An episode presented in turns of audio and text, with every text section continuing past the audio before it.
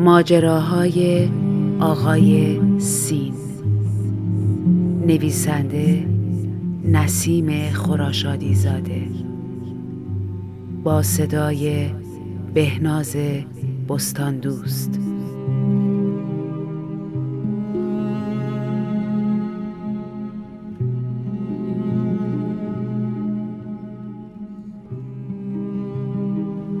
آقای سین معتاد شده است.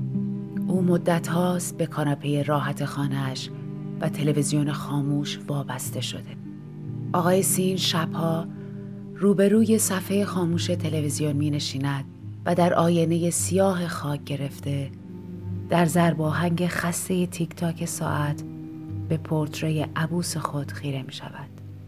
پلک می زند و فیلم سامت رنگ رو رفته دلخواهش را تماشا می کند. آقای سین داستان فیلم سامت را هر پیچ و خمش را هر تعقیب و گریز معصومانش را مانند غزلی شیرین به خاطر سپرده و از تماشای این دنیای خود ساخته سیر نمی شود. داستان ساده و سرراستی از یک زندگی فراموش شده یک رد پای عاشقانه یک آفتاب خانگی داستان یک شب قبل از سال نو و قندی که از تغییری بزرگ در دل آب می شود. یک ترافیک ابری در آسمان پاییزی. داستان ترانه ای که شبانه روز ورد زبان است. داستان آدم هایی که می خندند آدم هایی که هنوز رازی دارند آدم هایی که پای حرفهایشان می ایستند.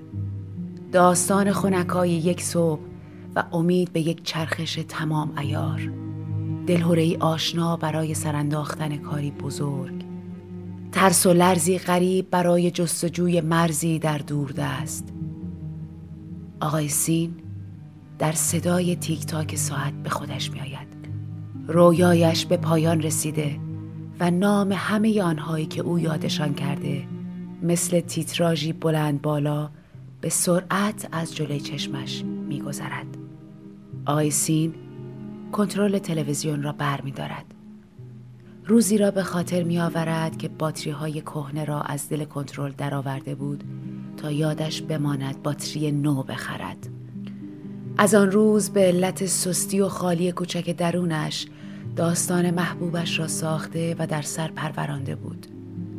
حالا روزهاست که آقای سین باتری را در جیبش گذاشته و خیال ندارد باتری جدیدی بخرد. با همین کنترل بی باتری تلویزیون را خاموش می کند. این آغاز و پایان تمام قصه هایی است که آقای سین می خواهد ببیند.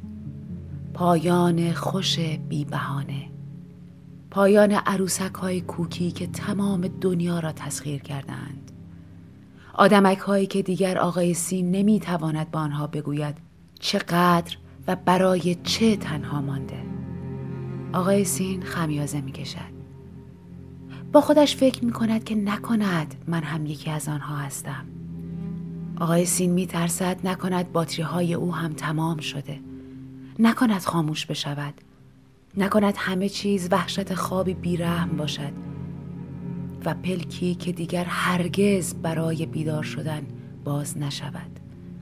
عرق سرد روی پیشانیش را پاک می کند کنترل را بر می دارد و دوباره به آینه سیاه خاک خورده خیره می شود حقیقت دارد. آقای سین به خیال یک پایان خوش معتاد شده است.